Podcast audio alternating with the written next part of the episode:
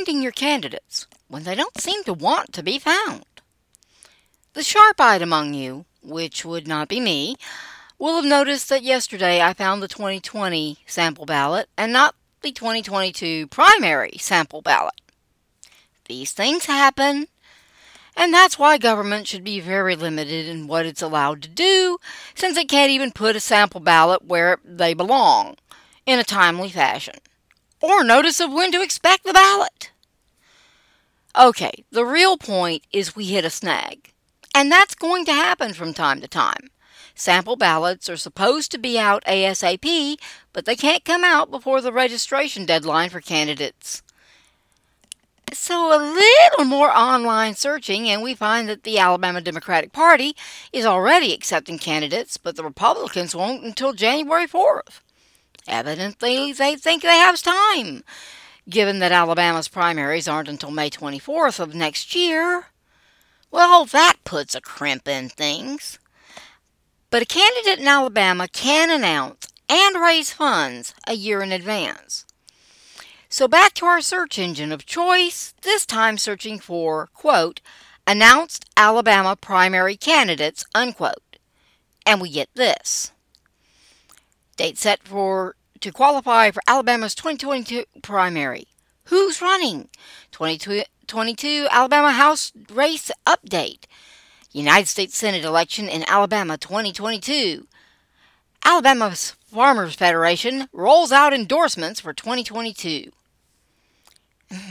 Hmm, that second one looks good, but my security doesn't like the link. What to do? Well, Alabama has a .com website. Let's see if any of the results have that address. Scrolling, scrolling. Why, yes, there's an article on al.com so clicking, and we get this. Tuberville says Republican candidates in Alabama should fight it out.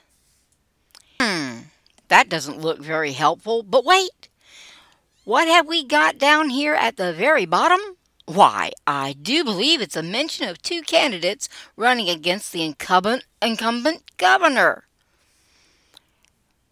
Quote, Blanchard, who refers to herself by the nickname Lindy in her campaign materials, plans to challenge Governor Kay Ivey.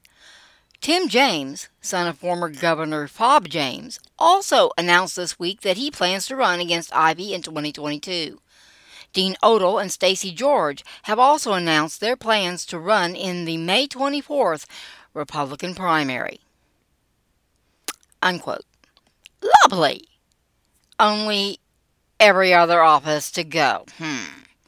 What about the Secretary of State? Nope, too early. Let's go back to our search. Hmm, what's this from Alabama Farmers Federation?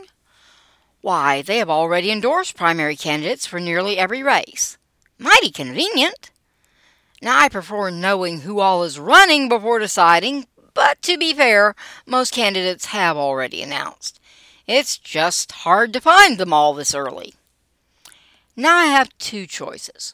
Wait for the sample ballot to come out in a month or two and start looking at the ones that are easiest to find. AFF has endorsed 25 candidates for 25 different offices. If I wait, I'm going to have to look at an awful lot of people all at once. Mm, now's the time to get started. So, with only a few minutes' work, we have found three candidates for the Republican nomination for governor of Alabama. States with earlier primaries will be even easier. Regardless, we now have the information we need to start learning about some actual candidates. That wasn't so bad, now was it?